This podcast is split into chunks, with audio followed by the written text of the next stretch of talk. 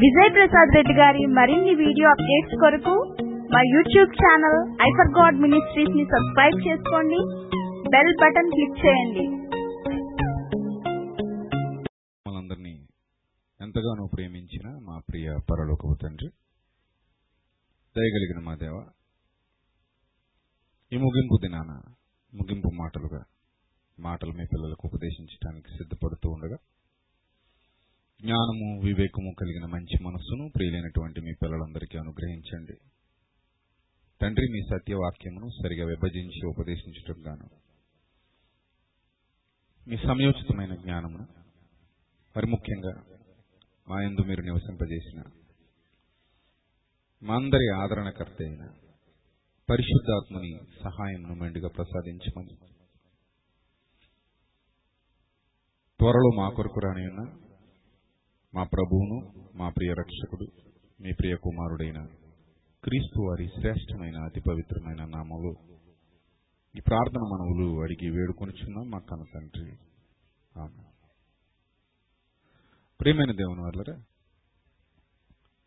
దేవాది దేవుని మహాకృపను బట్టి రెండు దినాలుగా ఎన్నో విలువైన జ్ఞాన సంగతులు దైవ గ్రంథాన్ని ఆధారం చేసుకుని మనందరం నేర్చుకోవడం అనేది జరిగింది. ఇది మూడవ దినం ముగింపు దినం. మహనీయుడైన యేసుక్రీస్తు ప్రభు వారి మాటలు. మూర్ఖులైన మనుషుల బాటలను ఏ విధంగా మార్చాయో ముఖ్యంగా వాళ్ళ ఆలోచన విధానాన్ని ఏ విధంగా సరిచేసాయో వాళ్ళ జీవితాన్ని చీకటిలో నుండి వెలుగు వైపుకి ఏ విధంగా నడిపించుకున్నారు మనస్సు మారడం అనేది సామాన్యమైన విషయం కాదు. అలాంటి మనస్సును ఏ విధంగా మార్చుకున్నారు ఇవన్నీ కూడా రెండు దినాలుగా చాలా సంగతులు నేర్చుకున్నాం. ప్రియులరా ఈ ప్రపంచంలో దేన్నైనా ఈజీగా మార్చొచ్చేమో కానీ మనసును మార్చడం అత్యంత కష్టం. గత రెండు దినాలుగా చెబుతున్నట్టు మానవుని మనస్సు మూర్ఖత్వంతో నిండిపోయింది. మూర్ఖత్వంతో నిండిపోయినటువంటి మానవుని మనసును దేవుడు తన వాక్యపు వెలుగులతో నింపి వారి హృదయాలను సరిచేసి వాళ్ళ బ్రతుకుల్ని చక్కదిద్ది.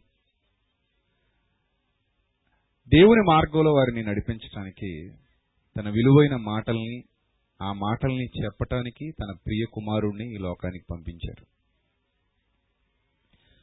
అలా భూమి మీదకి వచ్చినటువంటి యేసుక్రీస్తు ప్రభు వారు మూర్ఖుల మధ్యలో ఉండి మూర్ఖులతోనే తింటూ మూర్ఖులతోనే ఉంటూ మూర్ఖులతోనే సహవాసం చేస్తూ మూర్ఖుల మధ్యలో జీవిస్తూ తన మాటలతో వాళ్ళకి మహత్తరమైన జీవితాన్ని ప్రసాదించే ప్రక్రియను ప్రారంభించారు. ఆ ప్రక్రియ ఆనాడు ప్రారంభమైంది ఈనాటి వరకు కొనసాగుతూనే ఉంది.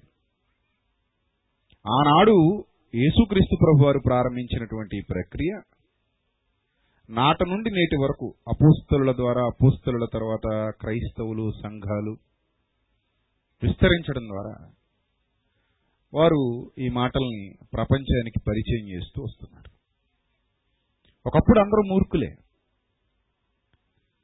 క్రీస్తులోనికి రాకమునుపు అందరూ మూర్ఖత్వపు స్వభావం కలిగిన వాళ్ళే మూర్ఖత్వంతో బ్రతికిన వాళ్ళే క్రీస్తు మాటల ధాటికి వాళ్ళ మూర్ఖత్వం బద్దలైపోయింది. అలానే ఈరోజు కూడా చాలామంది మూర్ఖులు ఉన్నారు క్రైస్తవ్యంలో కూడా ఉన్నారు. మరి వాళ్ళు క్రీస్తు మాటల చేత పట్టబడ్డారా అంటే పట్టబడలేదు. సేవకులను చెప్పుకుంటున్న వాళ్ళలో కూడా కొందరు మూర్ఖులు ఉన్నారు వాళ్ళు క్రీస్తు మాటల చేత పట్టబడ్డారా అంటే పట్టబడలేదు. వాళ్ళు కేవలం కాపీ బోధలు ఎవరో చెప్పిన వినేసి వాటిని కాపీ కొట్టేసి యాజిటీజీగా చెప్పేస్తారు తప్పితే వాటిని అనుసరించటం కానీ వాటిని ఫాలో అవడం కానీ వాటి ప్రకారంగా ప్రవర్తించడం కానీ చేయరు. ఇక వాళ్ళ గొప్పతనానికి వాళ్ళు నేను బైబిల్ వంద సార్లు చదివానని రెండు వందల సార్లు చదివానని నేను సంవత్సరానికి రెండు మూడు సార్లు బైబిల్ చదివి పూర్తి చేస్తూ ఉంటానని నేను బైబిల్ని వాడి వడపోసేశానని ఇలా చదువుతూ ఉన్నప్పుడే నాకు ఇది అర్థమైపోయిందని గాలి మాటలు చెప్తూ ఉంటారు. వాస్తవానికి చదివితే మూర్ఖత్వం పోదు. మనిషిలో ఉన్న మూర్ఖత్వం పోవాలంటే బైబిల్ చదివితే సరిపోదు. సంవత్సరానికి ఒకసారో రెండు సార్లు లేకపోతే పుస్తకాలు తిరిగేసుకుంటూ చదువుకుంటూ వెళ్ళిపోతేనో మనిషిలో ఉన్న మూర్ఖత్వం దినాలు తరబడి సంవత్సరాల తరబడి గూడు కట్టుకుపోయిన మూర్ఖత్వం స్వభావ సిద్ధంగా అతని ప్రవర్తనలో అతని కుటుంబ జీవనంలో అతని సామాజిక జీవనంలో అతనితో పాటు పెరుగుతూ వచ్చినటువంటి మూర్ఖత్వం దేవుని మాట వినగానే లేదా ఒక ఒక ఒక పుస్తకం చదవగానే లేకపోతే ఒక ప్రసంగం వినగానే పోతుంది అనుకోవడం అవివేకం. అదే అవివేకమైనప్పుడు వీళ్ళు ఈ కాపీరాయిళ్ళు వీళ్ళలో ఉన్న మూర్ఖత్వం పోతుంది అని అనుకోవడం అది కూడా వివేకమే కదా. సో ప్రతి మానవుడు ఆలోచించవలసిన విషయం ఏంటంటే బైబిల్ని ఎంత చదువుతున్నామో ఎన్నిసార్లు చదువుతున్నామో అనేది ముఖ్యం కాదు. చదివింది కొంతైనా విన్నది కొంతైనా కొంతే చదివినా ఆ చదివిన కొంత విన్న కొంత మన జీవితం మీద ప్రభావం చూపిస్తుందా లేదా అన్నదే ముఖ్యం. అది మన జీవితాల్లో అప్లై చేస్తున్నామా లేదా అన్నదే ముఖ్యం. మన బ్రతుకులకు దాన్ని ఆపాదించుకుంటున్నామా లేదా అన్నదే ముఖ్యం. అది కాకుండా వంద సార్లు చదివినా వెయ్యి సార్లు చదివినా లక్ష మార్లు చదివినా చదువుకుంటూ వెళ్ళిపోతావు తప్పితే అందులో ఉన్న ఏ ఒక్క ముక్క కూడా నిన్ను ప్రభావితం చేయదు. ఇది వాక్యం అనుభవంలోనికి వచ్చినప్పుడు మాత్రమే అర్థమయ్యేది. చాలా మందికి మూర్ఖత్వం తొలగకపోవడానికి గల ప్రధానమైన కారణం ఏంటంటే చాలా మందికి వాక్యం చెవుల వరకు మాత్రమే వెళ్తుంది. అదే గొప్ప విషయం అనుకుంటారు. చాలా మంది వాక్యాన్ని చెవుల వరకు పంపించడమే దేవుని సేవ అనుకునే మూర్ఖులు కూడా లేకపోలేదు. వాళ్ళ ఆలోచన విధానం కూడా అంతవరకే. దేవుని వాక్యం అనేది చెవుల వరకు వెళితే సరిపోదు. దేవుని వాక్యం అనేది హృదయాన్ని తాకాలి అది అనుభవాలలోనికి రావాలి. ఎప్పుడైతే దేవుని వాక్యం మన అనుభవాలలోనికి వస్తుందో అనుభవపూర్వకమైన జ్ఞానము అన్నాడు దేవుడు తిమోతికి పౌలు గారి ద్వారా పత్రిక రాయిస్తూ మనుషులందరూ సత్యమును గూర్చిన జ్ఞానము లేదా అవగాహన కలిగి ఉండాలి అని చెప్పలేదు. సత్యమును గూర్చిన అనుభవ జ్ఞానము అనుభవ జ్ఞానము కలవారై ఉండాలని ఇచ్చయించుచున్నాడు అన్నాడు. సత్యమును గూర్చిన అనుభవ జ్ఞానం మానవుని హృదయంలోనికి రావాలి. అది రానంత వరకు మానవ జీవితం బాగుపడదు ప్రియులరా. ఆ జీవితంలో మార్పు రాదు. ఉదాహరణకి ఒక అబద్ధాలు మాట్లాడేవాడు ఉంటాడు. వాడికి పుట్టుకతో అబద్ధాలు ఆడ అలవాటు. వాడి జీవితం వాడి వాడి బ్రతికిన బ్రతుకు వాడి తీరుతెన్నులు అది అలా నేర్పించేసింది వాడికి. ఆ అబద్ధాలని వాడికి బాగా వంటబట్టించేసాయి వాడు అబద్ధాలు మాట్లాడుతూనే బైబిల్ చదువుతాడు అబద్ధాలు మాట్లాడుతూనే బైబిల్ వింటాడు అబద్ధాలు మాట్లాడుతూనే వాడు సేవకుడు అయిపోవాలనుకుంటాడు అనుకోండి కాసేపు అయిపోయాడు అనుకుందాం. లేకపోతే బోధించేవాడిగా మారిపోయాడు అనుకుందాం అబద్ధాలు మాట్లాడుతూనే. వాడికి ఆ అబద్ధాలు మాట్లాడడం అనే స్వాభావిక లక్షణం ఆ మూర్ఖత్వంలో ఉన్న ఆ లక్షణం వాక్యం ప్రకటించినప్పుడు కూడా అది పోకుండా ఉంది అని అంటే దాన్ని ఏమనాలి? వాక్యం వాడి హృదయం దగ్గరికి వెళ్ళట్లేదు వాడి అనుభవాలలోనికి వెళ్ళట్లేదు వాడి జీవితంలోనికి వెళ్ళట్లేదు కేవలం చెవుల వరకు మాత్రమే వెళుతుంది.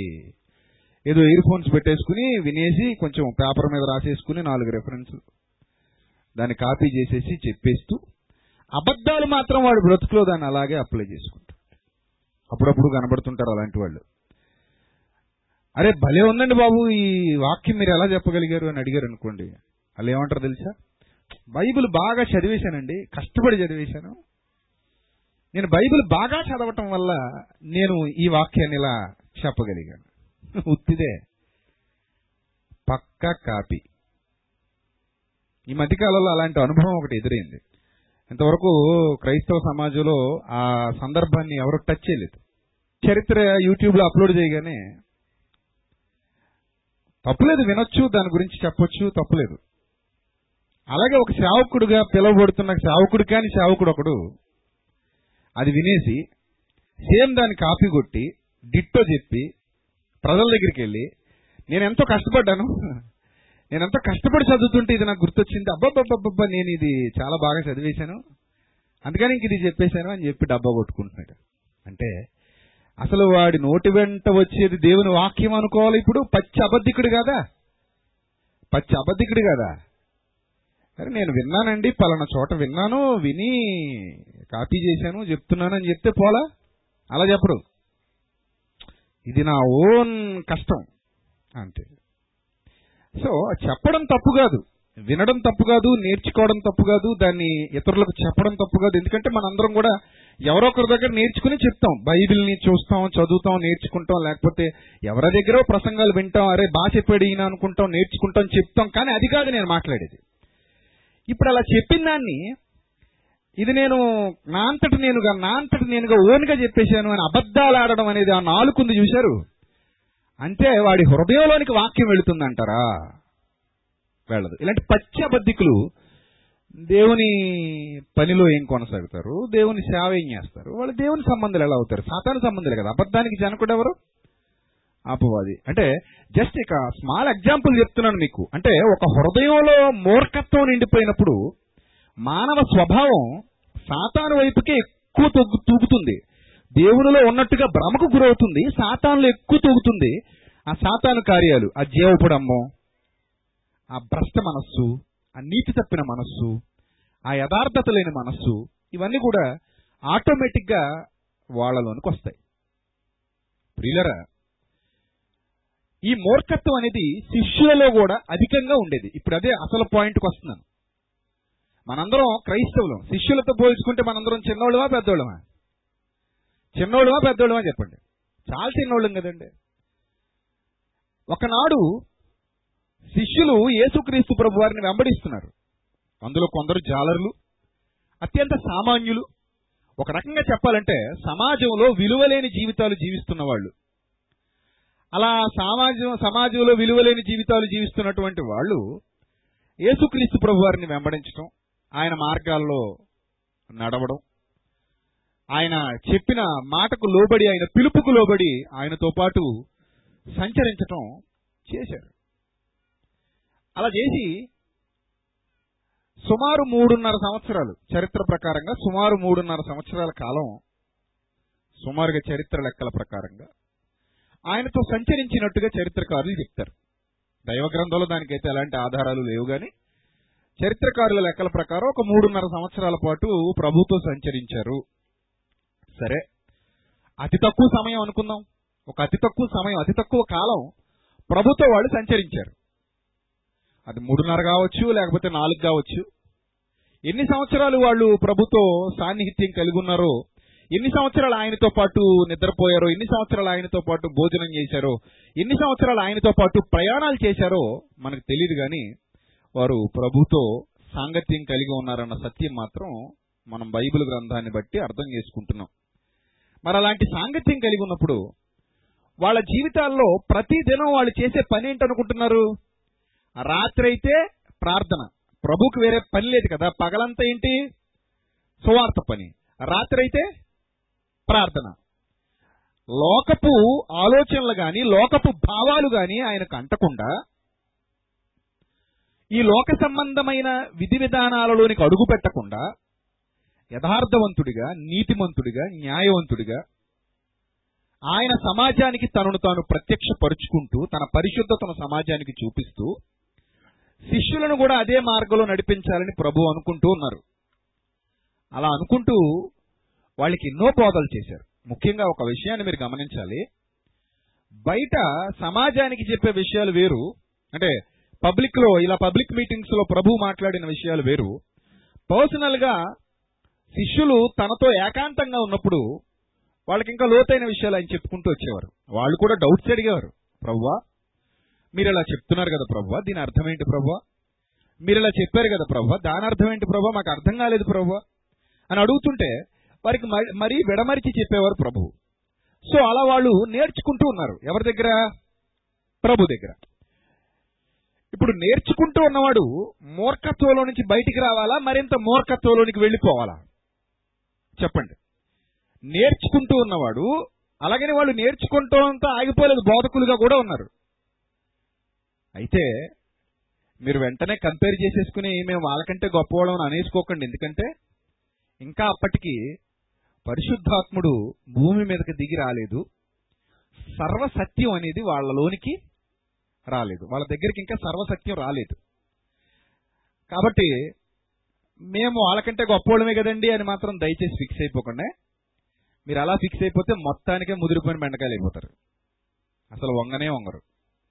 కాబట్టి మీకు ఎప్పటికప్పుడు అప్డేటెడ్గా ఓపెన్ చేసి చెప్పేయాల్సి ఉంటుంది. అందుకే చెప్తున్నా. సో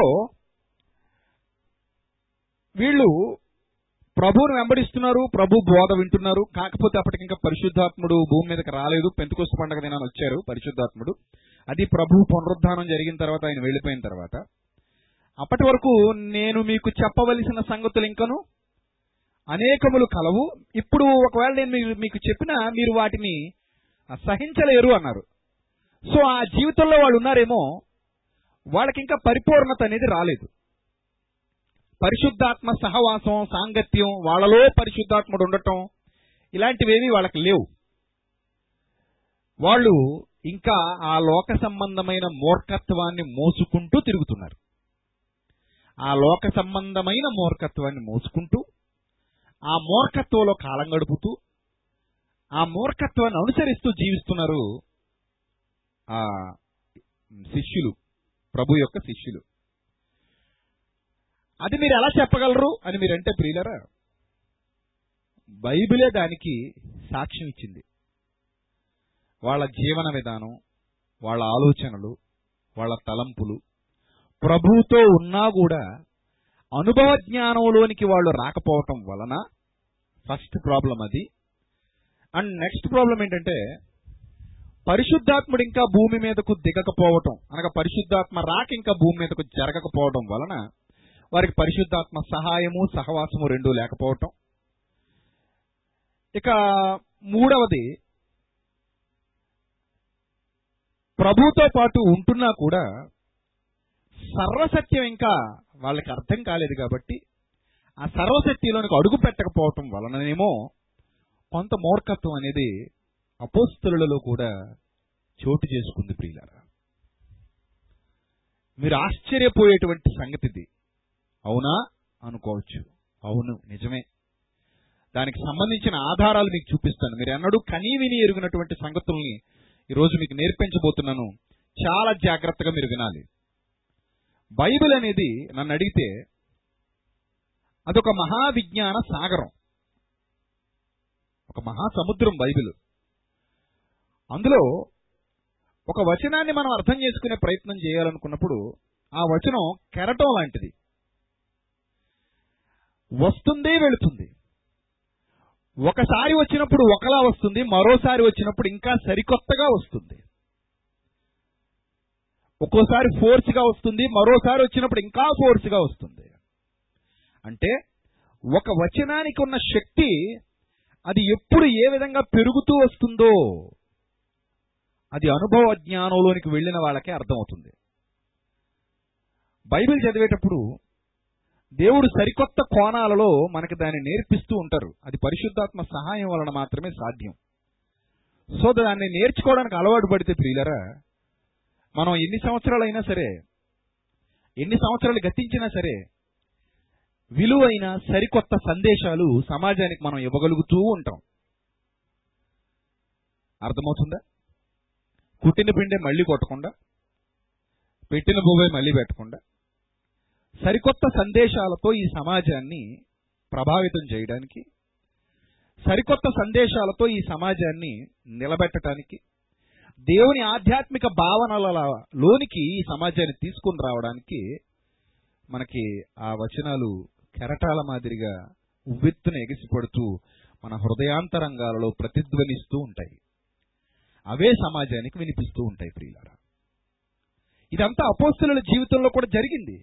కానీ ఎప్పుడూ పరిశుద్ధాత్ముడు భూమి మీదకి దిగి వచ్చాక ప్రభు పునరుద్ధానం చెందాక ప్రభు యొక్క మహత్తు గల మాటలలోనికి వాళ్ళు సర్వసత్యంలోనికి అడుగు పెట్టాక ఆ మూర్ఖత్వం సంపూర్ణంగా తొలగిపోయింది. కానీ ప్రభుతో వాళ్ళు సంచరించిన కాలం ఉంది చూశారు శిలువ మరణం వరకు.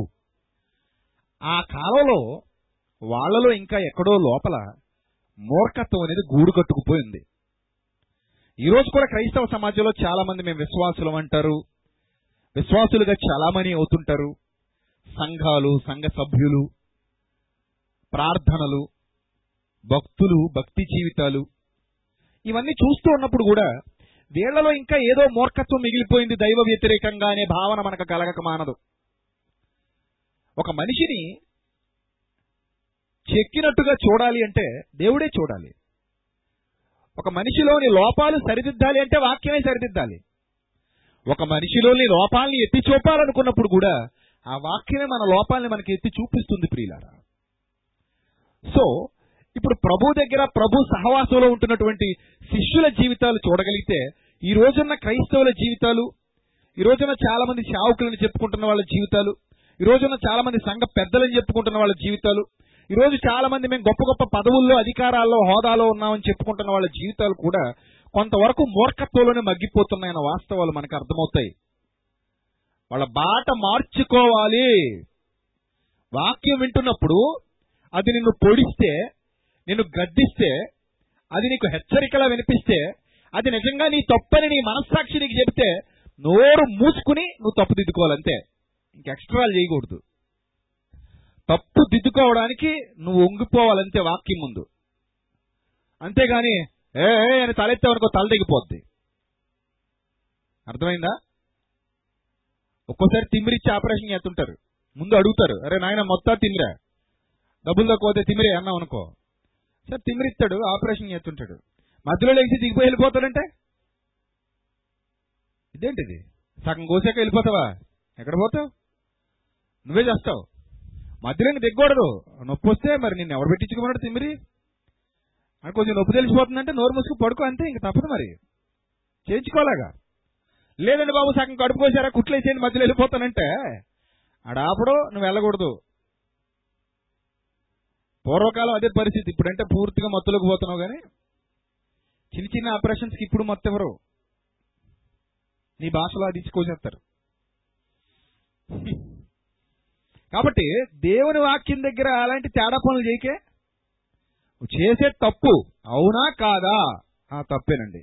నీలో మూర్ఖత్వం ఉంది. అవునా కాదా? ఆ ఉందండి. దిద్దుకో. నోరు మూసుకుని దిద్దుకో. అంతేగాని ఏ నీ పూనకాలు పూనేకే? పూనకాలు పూనేవనుకో నీకే పగిలిపోద్ది. ఎవరి దగ్గర నుంచి?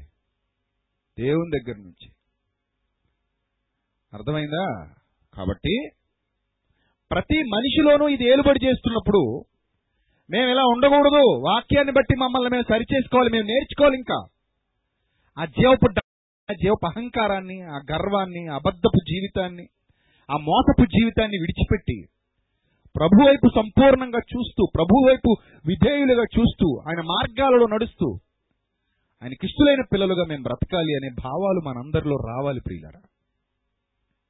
ఒకసారి వాళ్ళ జీవితాలు ఎలా ఉన్నాయో మనం దైవ గ్రంథంలో నుండి చూడగలిగితే వాళ్ళ జీవితాలు ఎలా ఉన్నాయో చూడగలిగితే ఒక రకంగా మీకు ఇప్పుడు శిష్యుల్లో ఉగ్రవాదులను చూపిస్తాను. శిష్యుల్లో ఉగ్రవాదులు ఉన్నారా అంటే ఉన్నారు. అలాంటి భావాలు ఉన్నాయంటే ఉన్నాయి. ఇప్పుడు ఆయన మరణం జరగక మునుపు ఆయనతో సంచరిస్తున్నటువంటి కాలంలో కొంత ఉగ్రవాదపు భావాలు కూడా శిష్యుల్లో ఉన్నాయి. మూర్ఖత్వం శిష్యుని నిలబడి చేసింది. వాళ్ళలో కొందరు ఆ భావాలతో బ్రతికారు. ప్రియులరా లోక సంబంధమైన భావాలు కూడా వాళ్ళని వెంటాడేవి. వాళ్ళు ఒకరో ఒకరోజు ప్రభు దగ్గరకు వచ్చి ఏమడిగారు మీ అందరికీ తెలుసు. మాలో ఎవడు గొప్పవాడు అన్న తగు పుట్టేసిందండి వాళ్ళలో. వాళ్ళలో వాళ్ళకే మాలో ఎవడు గొప్ప? ఎవడు గొప్ప అంటే నేను గొప్ప అంటే నేను గొప్ప. అనే భావాలు వాళ్ళలోకి వచ్చాయి. అప్పుడు వాళ్ళు ప్రభునే అడిగేశారు ప్రభా మేము గొప్పోళ్ళు ఎవరు ప్రభా మాలో? నేను గొప్ప అంటే నేను గొప్ప అనుకుంటున్నాం. యోహానేమో పేతురు కాదంటున్నాడు పేతురేమో యోహాన్ కాదంటున్నాడు. మాకు కొంచెం ఇబ్బందిగా ఉంది. సో మేము గొప్పోళ్ళమా కాదా? చూసారా? ప్రభువుతో తిరుగుతూ ప్రభు వింటూ తమలో ఎవడు గొప్పవాడని వాళ్ళలో వాదము పుట్టగా? తమలో ఎవడు గొప్పవాడని వాళ్ళలో ఏం పుట్టిందట? వివాదం పుట్టింది. ఆ వివాదం పుట్టి ఏయ్ ఒకడంటే ఒకడు ఒకడంటే ఒకడు మే- నేనే గొప్ప అని పేతురు అంటుంటే లేదు నేనే గొప్ప అని యోహాన్ అంటున్నాడు. ఏ మీరిద్దరు కాదు యాకోబు నేను నేను గొప్ప అంటున్నాడు. చూసారా? ఈ పన్నెండు మంది శిష్యులు ఒక్కడిలో ఒకళ్ళు మధ్యలో ఇస్కరియోతు గడు ఒకడు ఒకడున్నాడు. ఏ నేను ట్రెజరర్ని. నేను గొప్ప కాదంటావేంటి? నేను ట్రెజరర్ని. నేను గొప్పే. నాకంటే గొప్పడు ఎవడో లేడు ఇక్కడ. సో వీళ్ళలో నేను గొప్ప అంటే నేను గొప్ప నేను గొప్ప అంటే నేను గొప్పని కొట్టుకు చచ్చే పరిస్థితి ప్రభువుతో తిరుగుతున్న కాలంలోనే వచ్చేసింది. వాళ్ళు ఇంకా సర్వసత్యులకు అడుగు పెట్టలేదు అప్పటికే. వాళ్ళకి పరిశుద్ధాత్మ సహాయం లేదు అప్పటికింకా పరిశుద్ధాత్ముడు రాలేదు. అప్పటికింకా వాళ్ళు తెలుసుకోవాల్సినవి చాలా సంగతులు ఉండిపోయాయి వాళ్ళకి ఇంకా పూర్తిగా తెలియదు పాపం. కాబట్టి వాళ్ళు అలా ఉన్నారంటే ఓకే మరి నీకేమైంది నీకేం జబ్బు చేసింది? నీకేమైందని అడుగుతున్నాను. నువ్వు సర్వసత్యంలోకి వచ్చావు కదా? నువ్వు దేవుని జ్ఞానాన్ని నేర్చుకుంటున్నావు కదా? నేనే గొప్ప అనే భావాలు నీకెందుకు కలుగుతున్నాయి?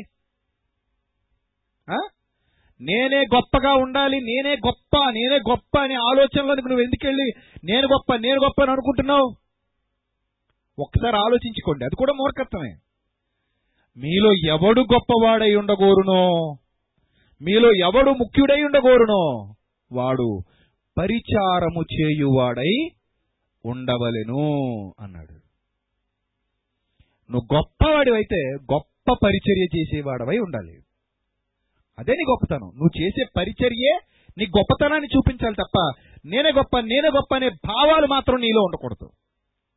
ఏ నేను గొప్ప కాదా అనే ఆలోచన నీలో ఉండకూడదు. అది ఉండబట్టే ఈరోజు సంఘాలు చీలిపోయాయి.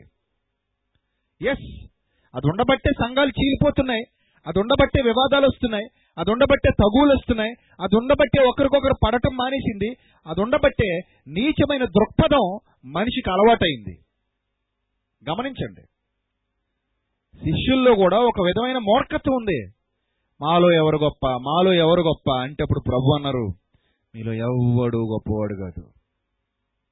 ఎవడు పరిచారం చేయటంలో బాగా తగ్గిపోతాడో వాడే గొప్పవాడు.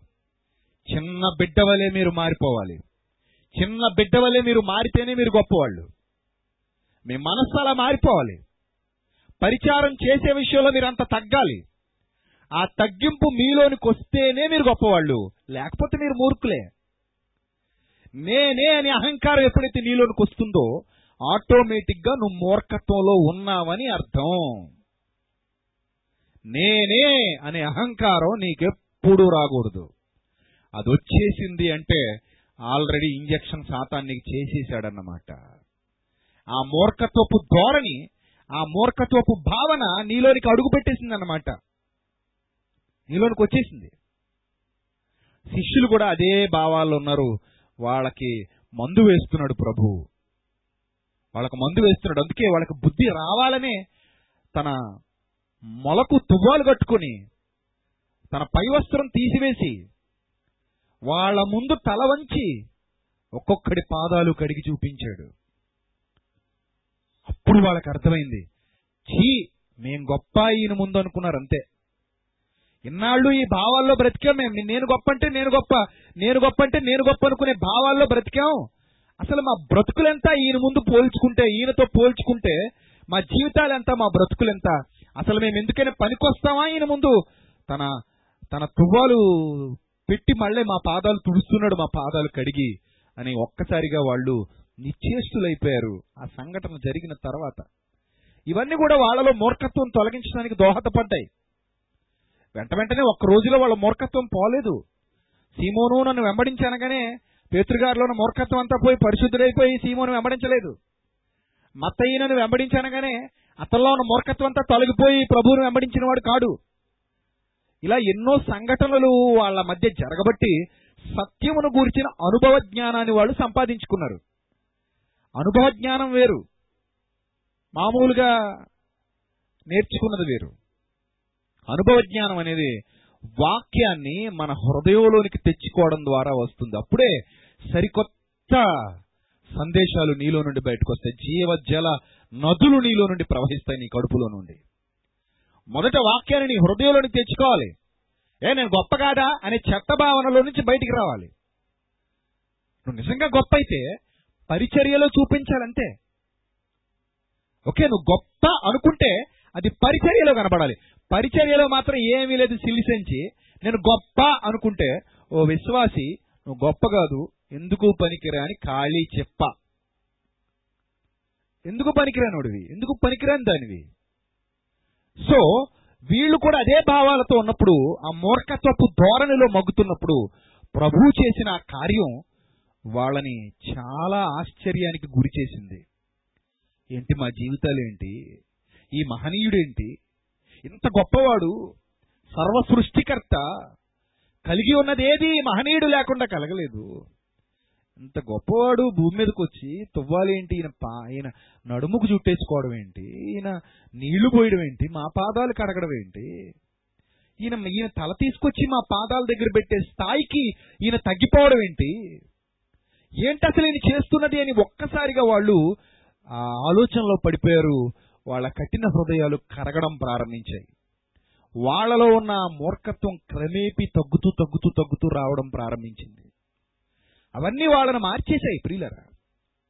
అవన్నీ వాళ్ళని మార్చేసాయి అప్పుడు ఆయన మాట్లాడిన ప్రతి మాట వాళ్ళ హృదయంలో బలంగా దిగిపోయింది. బలంగా.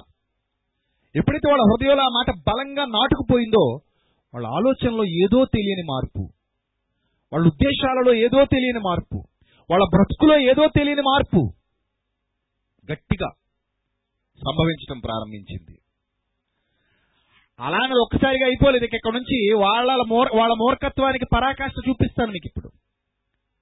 అందులో మీకు తెలియని విషయాలు కూడా చాలా ఉన్నాయి.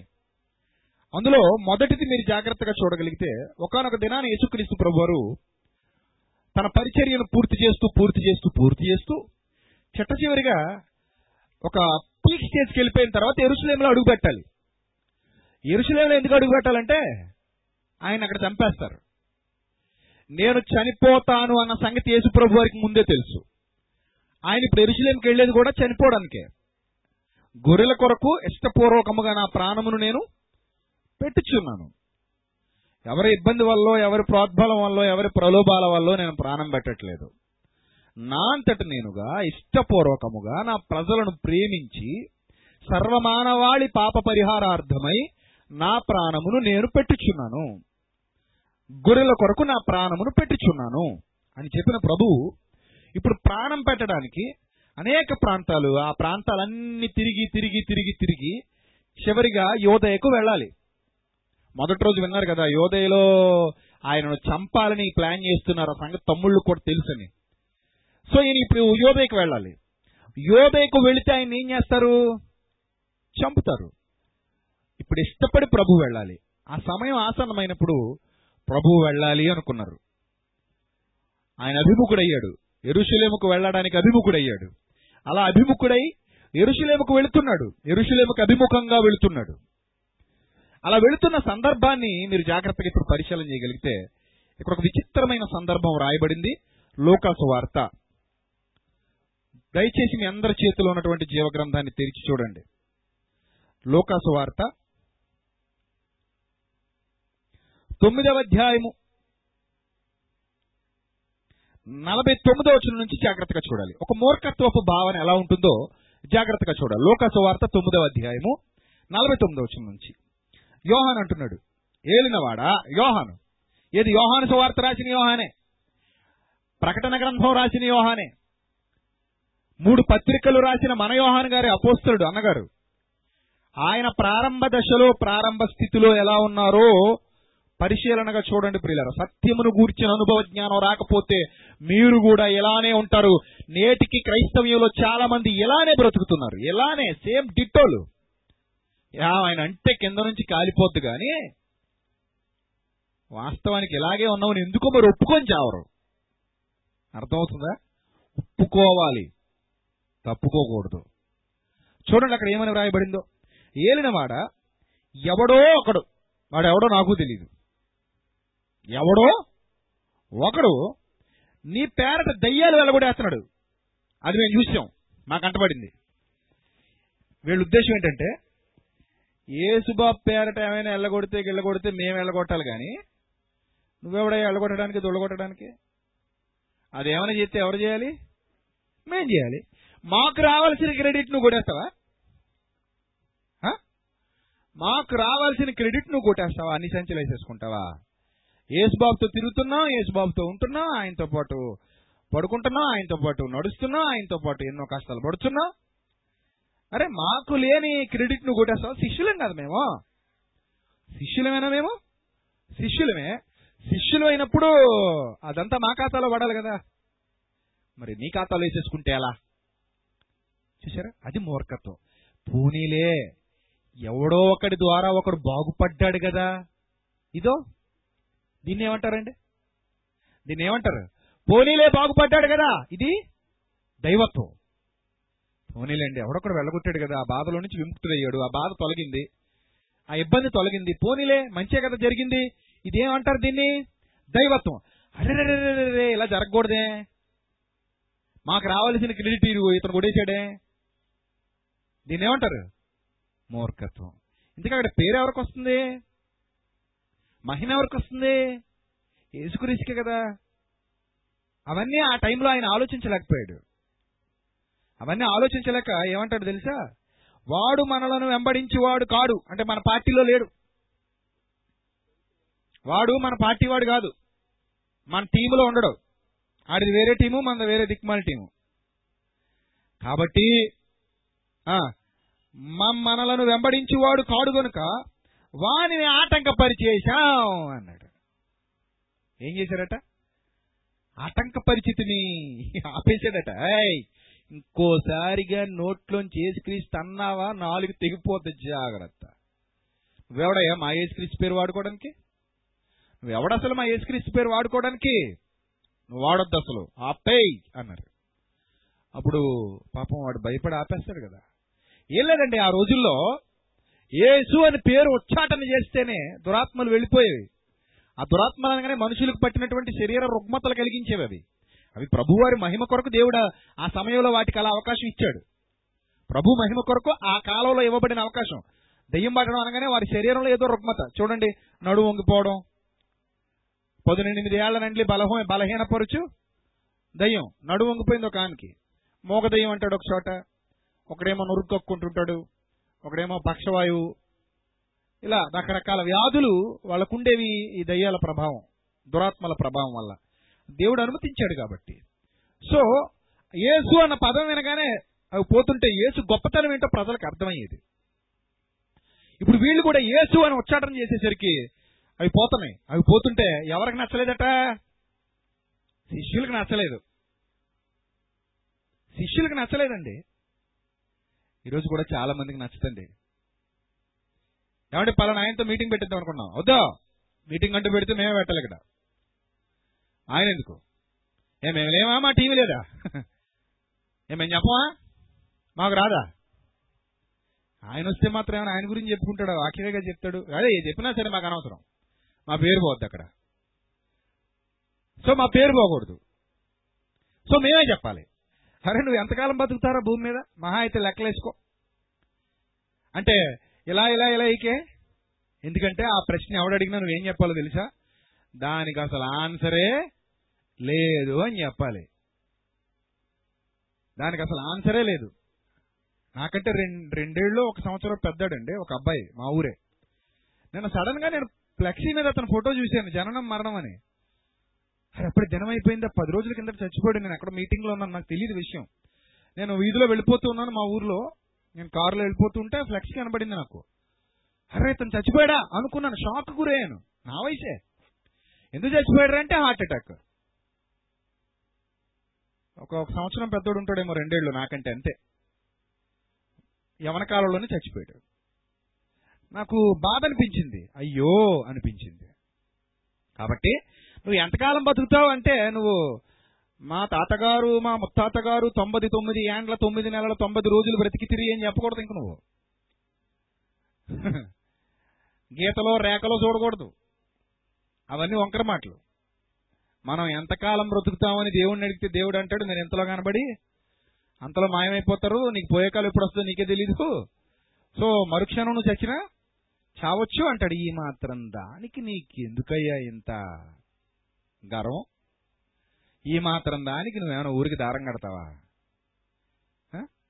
ఈ మాత్రం దానికి నీకు ఎందుకయ్యా ఈ అహంకారం? నీకెందుకయ్యా ఈ తాపత్రయం? నీకెందుకు ఈ పోయే కాలం?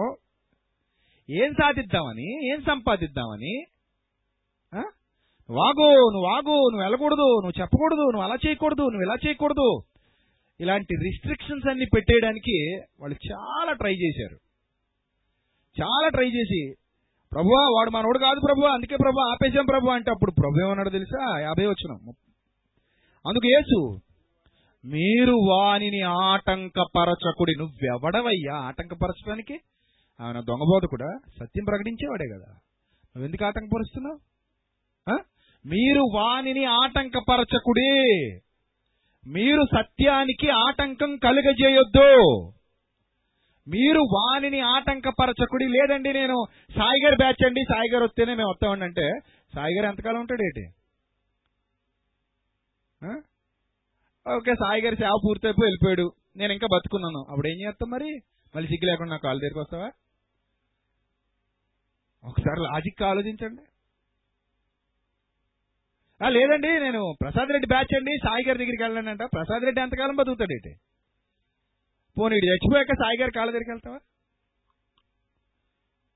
ఇంగిత జ్ఞానం లేదండి మనుషులకి. ఇంగిత జ్ఞానం లేదు. అసలు మీరు ఆటంకపరచొద్దు. ఆత్మను ఆర్పే హక్కు ఎవడికి లేదు. మీరు ఆటంకాలు పెట్టకండి. మీకు విరోధి కానివాడు మీకు విరోధి కానివాడు మీ పక్షమున ఉన్నవాడే కదా. మరి మీ పక్షమున ఉన్నవాడికి గొయ్యి తవ్వాలని మీరు ఎందుకు అనుకుంటున్నారు దౌర్భాగ్యులారా? మీకు విరోధి కానివాడు మీ పక్షమున ఉన్నవాడేనా? మీతో పాటు సత్య సంబంధేనా? మీతో పాటు సత్యంలో నడుస్తున్నవాడేనా? మీరు చేస్తున్న కార్యాలే చేస్తున్నాడా? అవును మరి అలాంటప్పుడు నువ్వెందుకు ఆటంకపరుస్తున్నావు? హూ ఆర్ యూ ఆటంకపరచడానికి నువ్వెవడివి? యు హ్యావ్ నో రైట్ ఆటంకపరచడానికి నీకు రైట్ లేదు. ఆటంక ఆటంకపరచకూడదు. ఇది వాళ్ళలో ఉన్న మూర్ఖత్వం. అంటే మేమే ఉండాలి మేమే చేయాలి మేమే కనబడాలి. అమ్మో మేమే మేమే మేమే అనే భావన వాళ్ళలోనికి వచ్చింది కాబట్టి ఆటంకపరిచేయండి అలా చేసేయండి. ఇతను ఇంకెలా చెడ్డైపోవాలి ఇతను ఇంకా ఇలాగైపోవాలి అలాగైపోవాలి ఇతను ఏదో విధంగా చెడ్డోడైపోవాలి ఇతను సమాజంలో దుర్మార్గుడని చూపించాలి ఇతని నీచుడని చూపించాలి. చూసారా? ఇలాంటి భావాలతో బ్రతుకుతున్న వాళ్ళు కూడా ఉంటారు. ఒక్కొక్కడికి ఒక్కో రకమైన మూర్ఖత్వం. ఈ మూర్ఖత్వంలో చిక్కుకుపోయి సేవ ఏం చేస్తారు? విశ్వాసాన్ని ఏం కొనసాగిస్తారు? సంఘాలుగా ఎలా కొనసాగుతారు? సభలేం నిర్వహిస్తారు? సెమినార్లు ఏం చేస్తారు? మీరేం చేస్తారు ఇంకా? ఈ దౌర్భాగ్యపు స్వభావం ఉన్నంతకాలం ఈ మూర్ఖత్వం మనలో గూడు కట్టుకుపోయినంత కాలం మీ భావజాలం మారనంత వరకు మీకు విశాల దృక్పథం రానంత వరకు వాక్యపు లోతుల్లోనికి ఎప్పుడు వెళ్తారు? మీకంటే కోట్ల రెట్లు శిష్యులే బెటర్. అబ్బో కోట్ల రేట్లు ఇటు ఇంకా ఎక్కువే. వాళ్ళు చాలా ఉన్నతమైన స్థితిలోకి వెళ్ళిపోయారు తర్వాత. ఆ మహనీయుని మాట విని బాట మార్చేసుకున్నారు. కానీ ఆ కాలంలో మాత్రం వాళ్ళ భావాలు ఇలా ఉండేవి. మీ పక్షంలో ఉన్నవాడే కదా అని ప్రభు గడ్డిపెట్టారు బాగా. ఆ తర్వాత మరో ఇన్సిడెంట్ జరిగింది. యాభై ఒకటో వచ్చిన జాగ్రత్తగా చూడండి ఇక్కడ నుంచి. యాభై ఒకటో వచ్చిన నుంచి ఇంకా జాగ్రత్తగా చూడండి. ఆయన పరమునకు చేర్చుకొనబడు దినములు పరిపూర్ణమగుచున్నప్పుడు. ఇది మీరు చాలా సార్లు చదివి ఉంటారు కానీ నాకు తెలిసి మీకు అర్థమై ఉండకపోవచ్చు. కానీ ఇప్పుడు చాలా జాగ్రత్తగా మీకు అర్థమయ్యే విధంగా విభజించి ఉపదేశిస్తాను. చాలా జాగ్రత్తగా కాన్సన్ట్రేషన్గా వినండి. ఆయన పరమునకు చేర్చుకొనబడు దినములు పరిపూర్ణమగుచున్నప్పుడు ఆయన ఎరుషులేమునకు వెళ్ళుటకు మనస్సు స్థిరపరుచుకున్నారట. అంటే ఆయన మరణం దగ్గర పడుతున్నప్పుడు అని దాని అర్థం. మనస్సు స్థిరపరుచుకోవడం అంటే సామాన్యమైన సంగతి కాదు కదా. శరీరాన్ని మనస్సును ఆత్మను కూడా బలపరుచుకుని బలపరుచుకుని రెడ్డిగా ఉండి నేను ఇక వెళుతున్నాను తండ్రి. ఇంతవరకు నా పవిత్ర రక్తాన్ని పవిత్రంగా కాపాడుకున్నాను. ఇప్పుడు నేను బయలుదేరి ఎరుశలేంకు వెళుతున్నాను. వాళ్ళని పట్టుకుంటారు. క్రూరంగా నా- నన్ను చంపుతారు. ఆ క్రూరత్వానికి నన్ను నేను అప్పగించుకుంటున్నాను. ఆ భయంకరమైన పరిస్థితిలోనికి నేను అడుగు పెట్టబోతున్నాను. I'm ready I'm ready I'm ready for death నేను చావుకు సిద్ధపడ్డాను అని ప్రభు నిశ్చయించుకున్న తర్వాత స్థిర స్థిరపరుచుకున్న తర్వాత ఆ మనస్సు స్థిరపడి స్థిరపరిచేసుకుని ఆయనే తనకంటే ముందుగా దూతలను పంపించారు.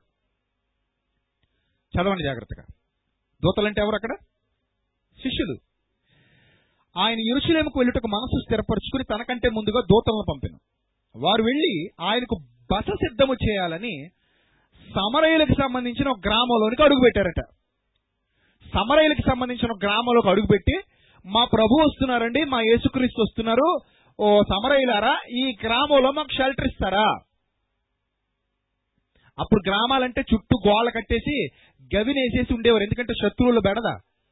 శత్రువుల బెడద ఎక్కువగా ఉండేది కాబట్టి గ్రామానికి గవిని వేసి ఆ గవిని లోపలికి ప్రవేశించేవాడు పగటిపూట ప్రవేశిస్తాడు రాత్రిపూట మళ్ళీ తలుపులు వేసేసేవారు. సాధారణంగా పూర్వకాలపు గ్రామాలన్నీ కూడా అలానే ఉండేవి. గ్రామం చుట్టూ ప్రాకారం ఉండేది. అలా వాళ్ళు ఒక ప్రాకారాన్ని ఒక దాన్ని ఏమంటారంటే ఫెన్సింగ్ మన భాషలో అయితే. మనం ఎలా అయితే ఫెన్సింగ్ వేసుకుంటామో ఎవరు ప్రవేశించకుండా గోడ కట్టుకుంటామో అలా వాళ్ళు కూడా ఒక ప్రాకారం పెట్టుకునేవారు. ఆ ప్రాకారం దాటి వెళ్ళాలి. సో పర్మిషన్ ఉండాలి. తనకంటే ముందుగా దూతలను పంపిను.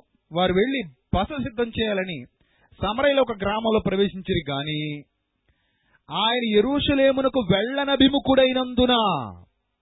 అంటే ఎరుచులేముకు వెళ్ళటానికి సంసిద్ధంగా ప్రభు ఉన్నాడు కాబట్టి ఈ సమరయులు ఆయనను చేర్చుకొనలేదు. వారు ఆయనను చేర్చుకొనలేదు. అంటే మా గ్రామంలోకి నీకు ఎంట్రీ లేదు. వై మీ గ్రామంలోకి నాకు ఎంట్రీ ఎందుకు లేదు? ఎందుకు లేదంటే యూదులందరూ నిన్ను చంపాలనుకుంటున్నారు. యూదులకు నువ్వు వ్యతిరేకివి. సో ప్రధాన యాజకులు నిన్ను వ్యతిరేకిస్తున్నారు. శాస్త్రులు నిన్ను వ్యతిరేకిస్తున్నారు. పెద్ద పెద్దోళ్ళందరూ నిన్ను వ్యతిరేకిస్తున్నారు. మరి పెద్ద పెద్దోళ్ళందరూ నిన్ను వ్యతిరేకిస్తున్నప్పుడు నిన్ను మేము మా గ్రామంలోకి రాణిస్తే మాకు దెబ్బ కాదా? అవునా కాదా? అవును కరెక్టే పాయింటే. పెద్ద పెద్దోళ్ళందరూ వ్యతిరేకిస్తున్నప్పుడు నువ్వు మా గ్రామంలోకి వస్తే మాకు దెబ్బేనా? అవును. పెద్ద పెద్ద పాస్టర్లందరూ నేను వ్యతిరేకిస్తున్నప్పుడు నువ్వు మా సంఘానికి వచ్చావనుకో మాకు దెబ్బ కదా? చాలా పెద్ద దెబ్బ కదా నువ్వు అసలే అందరికీ వ్యతిరేకివి. నువ్వు అసలే అందరి గురించి నీకు నీకు ఇది అలవాటు బాగా. ఆడినంటావు ఈడినంటావు నీకు ఇదో పోయే కాలం. అంతేనా? అంతే. సో నువ్వు వస్తే మాకు దెబ్బ కదా. నువ్వు వస్తే మాకు మేము వీక్ అయిపోతాం కదా. అనవసరంగా మేము ఇబ్బంది పడిపోతాం కదా. అసలు మా వాళ్ళు ఒప్పుకోరు నిన్ను. నువ్వు వచ్చావంటే మాకు చాలా ఇబ్బందులు అయిపోతాయి. అసలు మా టీం వాళ్ళు అంటే నువ్వు అంటే అసలు ఒప్పుకోరు. నువ్వు మా టీంకి నచ్చవు.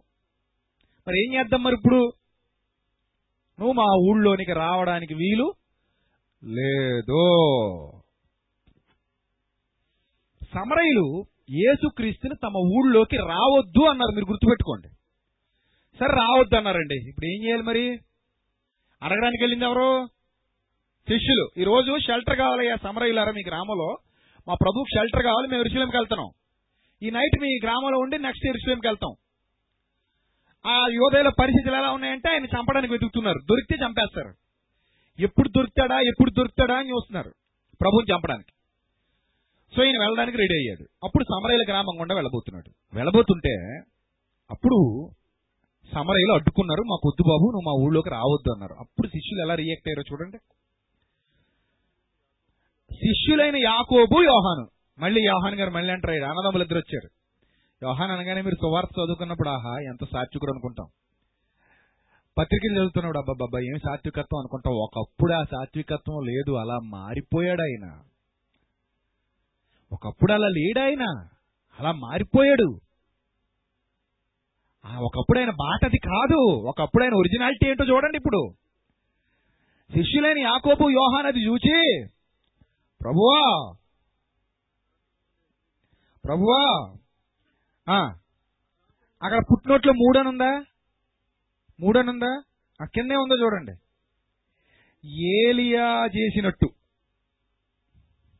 అంటే వీళ్ళకి ఆల్రెడీ ధర్మశాస్త్రంలో ఏలియా గురించి ప్రభు చెప్పిన సందర్భాలు కొన్ని గుర్తొచ్చేసి ప్రభువా నువ్వెంత గొప్పోడివి నిన్ను ఊళ్ళోకి రానివనంటారు వీళ్ళు. ఏలియా చేసినట్టు ప్రభువా ఏలియా చేసినట్టు ఆకాశం నుండి అగ్ని దిగి వీరిని నాశనం చేయనట్లు నువ్వు అలాగుండు ప్రభు నువ్వు అని మేము ఆజ్ఞాపించేస్తాం. ఆ? ప్రభు అంటే చాలు వీళ్ళు ఏం చేస్తారట? మేము ఆజ్ఞాపించుట నీకిష్టమా అని అడుగగా. అంటే ఊరు మొత్తాన్ని తగలెట్టేద్దాం ప్రభు. ఉండకూడదు ప్రభు ఈ ఊరు. ఈ ఊరు ఏమైపోవాలి? తగలడిపోవాలి ఈ ఊరు నాశనం అయిపోవాలి. మమ్మల్ని రానమని అంటారా మీరు? ఇది ఏమంటారండి దీన్ని? ఏమంటారండి దీన్ని? ఏంటి ప్రభుని రానవలేదని ఊరు వాళ్ళందరినీ తగలెట్టేస్తారా సువార్త ప్రకటించిన ప్రకటించిన ఏమన్నా అన్నారని మీరు ఊరు వాళ్ళు తగలెట్టేస్తారా ఏయ్ మా సువార్తగా అడ్డొచ్చారంటే తలకాలు లేచిపోతాయి అన్నారు అనుకో భలే ఉందండి సువార్త. సూపర్ సువార్త ఇది. అంతేనా? ఏ ఎవడరా సువార్త ప్రకటించొద్దంటున్నాడట? ఏ బతకాలని లేదా? అబ్బా ఏం సువార్త ఏం సువార్త? అదిరిపోయే సువార్త. తలకాయలు లేచిపోతాయి రోయ్ కాళ్ళు చేతులు ఇరిగిపోతాయి. జాగ్రత్త. ఇదేం సువార్త? ఇది అద్భుత అద్భుత అద్భుతమైన సువార్త. ఏమండి? ఈ మధ్య అలాంటి సువార్త చేయడానికి కొంతమంది రెడీ అవుతున్నారని విన్నాను.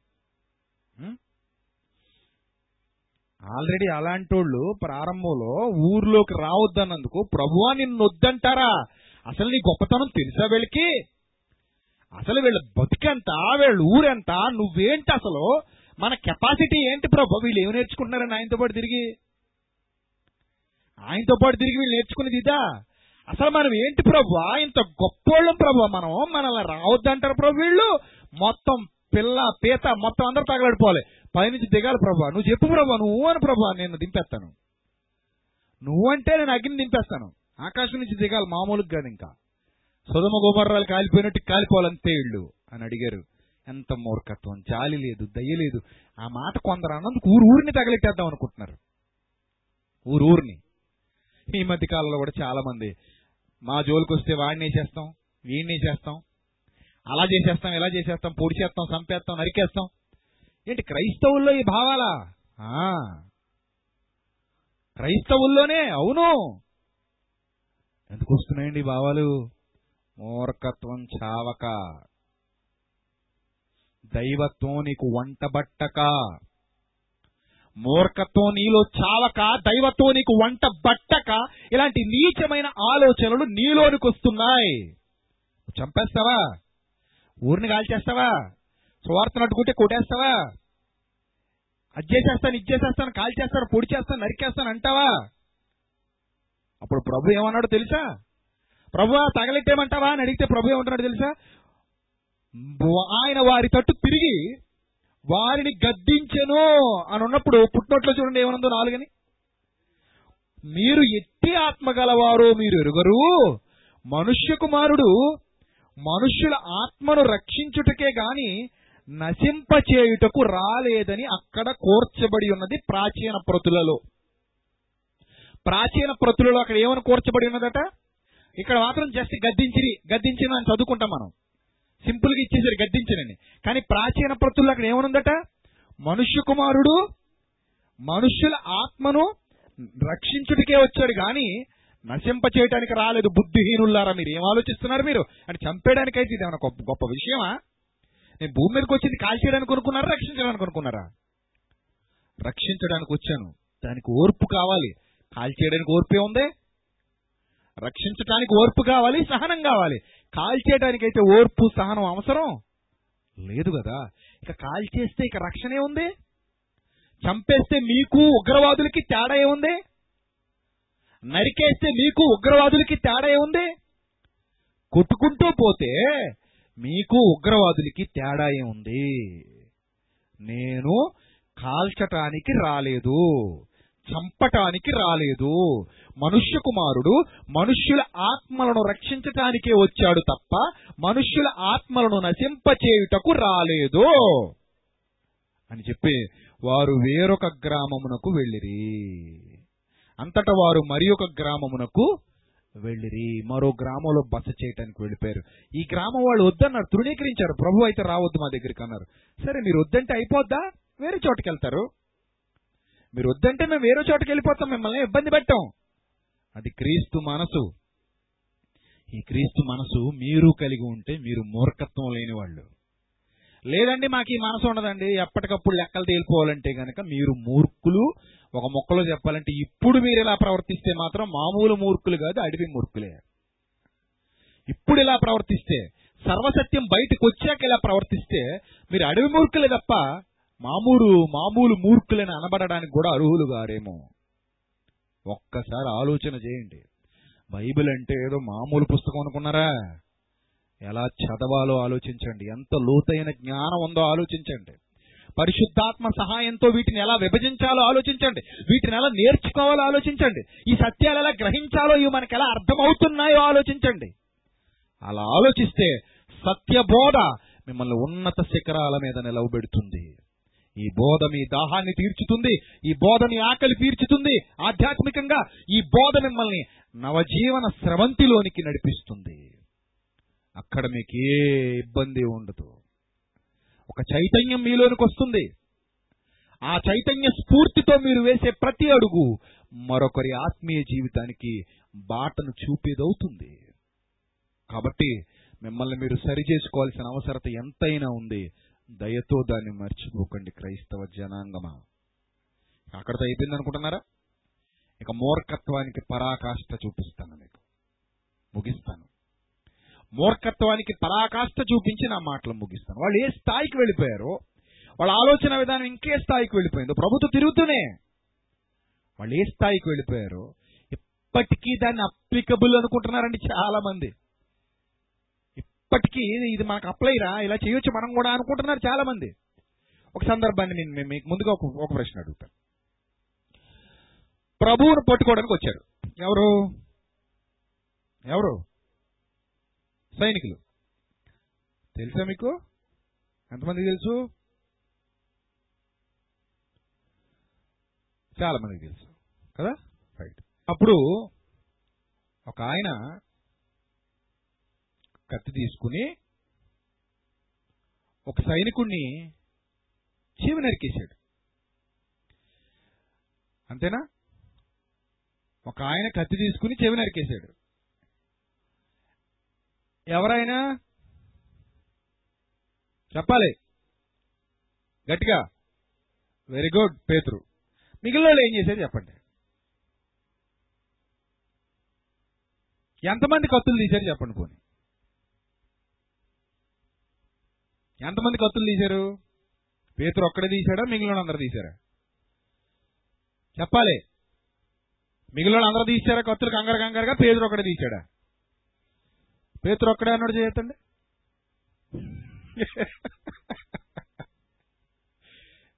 పేతురు ఒక్కడే తీశాడు అన్నాడు చేయొద్దండి. డౌట్ వచ్చిందే? ఏమో ఏమైనా ఉందేమో మనం చదవంది ఏమైనా ఉందేమో అని డౌట్ వచ్చింది కదా? వచ్చింది కదా? రావాలి. వస్తుంది మనం చదవని బైబిల్లో చాలా ఉంటాయండి. అవి ఎందుకో మన కళ్ళకి కనబడవు. ఏంటో మరి? మనం సరిగా చదవకపోవడం వల్ల మనకు ఆ జ్ఞానం లేకపోవడం వల్ల లేక మీకు ఆ మూర్ఖత్వం ఇంకా తొలగకపోవడం వల్ల మరి దరిద్రం మీ దరిద్రం బాగోక? లేక మీలో పరిశుద్ధాత్ముడు సరిగా పని చేయట్లేదేమో మీరు దానికి అవకాశం ఇవ్వట్లేదేమో పరిశుద్ధాత్మ సహాయం మీకు లేదేమో మీరు అలా లోబడే గుణాన్ని కోల్పోయి బ్రతుకుతున్నారేమో మీకు వేరే వ్యాపకాలు ఏమైనా ఉన్నాయేమో? వేరు వేరు ఆలోచనలోనికి దేవుని భయాన్ని కోల్పోయి బ్రతుకుతున్న స్థితి ఏమైనా ఉందేమో? ఇవన్నీ ఒకసారి మనం పరీక్షించుకోవాలి. బైబిల్ దగ్గర ఎప్పటికప్పుడు అప్డేట్ అవుతూ ఉండాలి. సరికొత్త విషయాలను అన్వేషిస్తూ ముందుకు పోవాలి. అప్పుడే మన ఆత్మీయ జీవితం మెరుగుపడుతుంది. నువ్వు వంద సార్లు చదివావా? సంవత్సరానికి అన్నది ముఖ్యం కాదు. ఒక్క వచనం చదువుతున్నా కూడా దాన్ని ఎలా అర్థం చేసుకుంటున్నావు అన్నదే ముఖ్యం. నేను వెయ్యి సార్లు చదివానండి లక్ష సార్లు చదివాను పక్కన పెట్టండి అలాంటి వాళ్ళని అవన్నీ గాలి మాటలే. అలా చెప్పి గొప్ప చెప్పుకుంటూ ఉంటారు. కానీ అందులోని లోతైన సంగతుల్ని ఎలా అర్థం చేసుకుంటున్నాం అనేది చాలా ప్రాముఖ్యం ప్రియులరా. ఒకసారి చూద్దామండి శిష్యులందరి దగ్గర ఏం జరిగిందో చూద్దాం.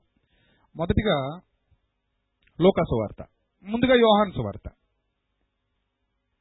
ముందుగా యోహాన్ సువార్త పద్దెనిమిదవ అధ్యాయము.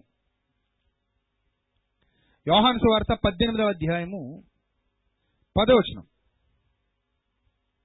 యోహాను సువార్త పద్దెనిమిదవ అధ్యాయము పదవచనం సీమోను పేతురునొద్ద కత్తి ఉండినందున అతడు దానిని దూసి ప్రధాన యాజకుని దాసుని కొట్టి ఓన్లీ నరకడం కాదు ముందేం చేశాడట? కుట్టాడు ఓ నాలుగు దెబ్బలేశాడు.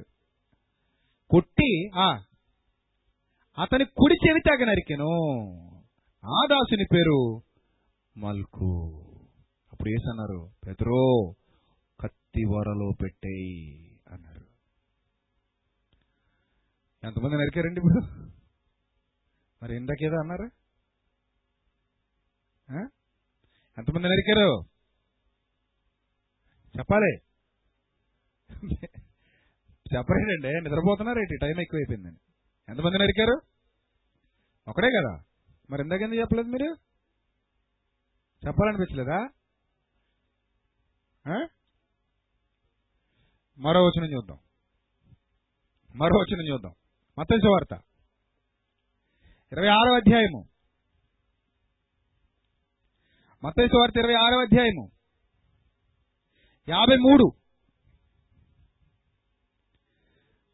మతేసు వార్త యాభై ఒకటి నుంచి చూద్దాం. ఇదిగో యేసుతో కూడా ఉన్న వారిలో ఒకడు చెయ్యి చాచి కత్తి దూసి ప్రధాన యాజకుని దాసుని కొట్టి వాని చెవి తెగ నరికెను. యేసు నీ కత్తి వారలో పెట్టుము. కత్తి పట్టుకుని వారందరూ కత్తి చేతనే నశింతురు. ఎంతమంది నరికారండి? కత్తి ఎంతమంది తీశారు?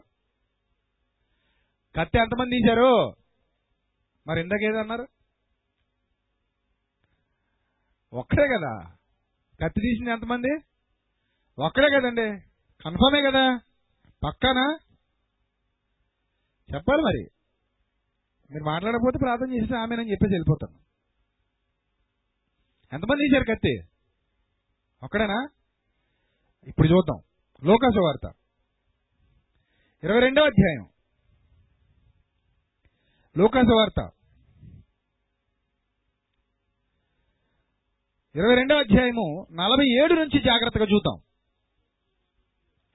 లోకాసు వార్త ఇరవై రెండవ అధ్యాయము నలభై ఏడు బైబుల్ గ్రంథంలో ఒక్కో సువార్తికుడు ఒక్కో సందర్భాన్ని వెడమరిచి చెప్పడానికి పరిశుద్ధాత్ముడు వారికి సహాయం చేశాడు. సో ఒకే సందర్భాన్ని సువార్తికులందరూ మరింత విపులంగా విశదీకరించి వ్రాయడం జరిగింది కనుక ప్రతి సువార్తలో ఒక్కో సందర్భం అనేక మార్లు చెప్పబడింది. కనుక ఇప్పుడు ఈ సందర్భాన్ని మీరు జాగ్రత్తగా చూడండి. శిష్యులందరూ ఉగ్రవాదులే. ఒక పేతురే కాదు. శిష్యులందరూ ఎవరు? ఉగ్రవాదులే మూర్ఖులే. ఎలా ఉన్నారు చూడండి ఆ టైంలో. ఆయన ఇంకనో మాట్లాడుచుండగా ఇదిగో జనులు గుంపుగా కూర్చిరి. పన్నెండు మందిలో యోధానబడిన వాడు వారికంటే ముందుగా నడిచి యేసును ముద్దు పెట్టుకొనుట కాని యొద్దకు రాగా యేసు యోధా నీవు ముద్దు పెట్టుకుని మనుష్య కుమారుని అప్పగించుచున్నావా అని వానితో అనగా ఆయన చుట్టూ ఉన్నవారు జరగబోదాన్ని చూచి ప్రభువా కత్తితో నరుకుదుమా అని ఆయనను అడిగిరి. ఎవరు అడిగారట శిష్యులందరూ అడిగారు. ప్రభువా ఏసేయమంటావా మా దగ్గర ఉంది ప్రభు కత్తి మా దగ్గర ఉంది యోహాను నా దగ్గర ఉంది యాకోబు నా దగ్గర కూడా ఉంది ప్రభు ఏసేయమంటావా అని అడిగితే పేతురు ఇంకా పర్మిషన్ కూడా నేను వేసేస్తాను ప్రభు అని వేసేసాడంతే వాళ్ళు ఇంకా అడుగుతున్నారు ప్రభు వేసేయమంటావా వీళ్ళు ఎవరో నేను పట్టుకోవడానికి వచ్చారు వేసేయమంటావా అని వీళ్ళందరూ కత్తులు పట్టుకుని అడుగుతున్నారు. అంతలో వారిలో ఒకడు అంతలో అంటే ఇలా అడుగుతున్నారు ఇంకా ఈలోగా పేతురు రెడీ అయిపోయాడు. అనేసి ఏం చేశాడు? కత్తి తీసేసి ఒక్కసారి నరికేశాడు. మొత్తం పన్నెండు మంది ఉగ్రవాద బ్యాచే. పన్నెండు మంది అప్పటికి ఎలా ఉన్నారు? మూర్ఖులుగా ఉన్నారండి. వాళ్ళకి ఏంటో ప్రభుతో తిరుగుతున్నారు కానీ వాళ్ళకి జ్ఞానం అర్థం కాలేదండి. పన్నెండుగురు కత్తి తీశారు. కేవలం పేతురే పేతురే పేతురే అని ఎక్కువ సార్లు చదువుకోవడం వల్ల ఎక్కువ సార్లు అదే నేర్చుకోవడం వల్ల మీ మైండ్లో కూడా పేతురు అని ఫిక్స్ అయిపోయాడు కానీ పేతురు ఒక్కడే కాదండి పాపం ఆయన మీద నిందేసేయకండి పన్నెండు మందిలో పన్నెండు మంది కాదు సారీ పదకొండు మంది కూడా అదే బ్యాచ్. పన్నెండు మంది అదే బ్యాచ్ అండి ఇంకా పెగ్గర పెద్ద ఉగ్రవాదాడు. వీళ్ళందరూ రైటే. ఆడు మహాభయంకరమైన బిల్నాడన్ పెద్ద పెద్ద తండ్రి. బిల్నాడన్ నాటాడు. వాడు ఇంకా భయంకరుడు. ఈ పన్నె ఈ పదకొండు మంది కూడా కత్తులు వేసుకుని ఉన్నారు. అక్రమకారులలో ఒక్కరిగా ఎంచబడిను అనే ప్రవచనం నెరవేరాలి కనుక నీ బట్ట కత్తి కొనుక్కో అన్నాడు వాళ్ళని. వాళ్ళు కత్తి ఎందుకు కొనుక్కోమన్నాడో వాళ్ళకి తెలియలేదండి పాపం. నరకడానికి కొనుక్కోమన్నాడు అనుకుని నరికేపోయారు వాళ్ళు. ఆయన ఎందుకు కొనుక్కోమన్నాడంటే నీ బట్ట నమ్మి కత్తి కొనుక్కొని ఆయన అనడంలో పరమార్థం ఏంటంటే ప్రవచనం నెరవేరాలి. ఆయన అక్రమకారులలో ఒకడుగా ఎంచబడిను అనే ప్రవచనం నెరవేరాలి కాబట్టి నీ బట్ట నమ్మి కత్తి కొనుక్కో అన్నాడు. సో వాళ్ళు కత్తులు కొనుక్కుని మా ప్రభు కత్తి కొనుక్కోమన్నాడంటే కత్తికి పని చెప్తున్నాం అనమాట వేట. వేట మొదలైందన్నమాట. ఇది మామూలు అంటే పైకి సాత్వికం లోపల? ఆ ఇంకొక రకం అన్నమాట పై పైన సాత్వికం లోపలంతా అరాచకం. సో ఇక మా కత్తులకు పదునెట్టే పని వచ్చిందన్నమాట రెడీగా ఉన్నారండి కత్తులు వేసుకొని. ప్రభు వేసేమంటావా వేసేమంటావా చెప్పు ప్రభు ఒక్క మాట చెప్పు ప్రభు వేసేస్తాం ప్రభు ఒక్క మాట ప్రభు ఒక్క మాట అనేది ఏ మాట లేదు గీట లేదు వేసేద్దామే అని వేసేసాడు. ఎవరు?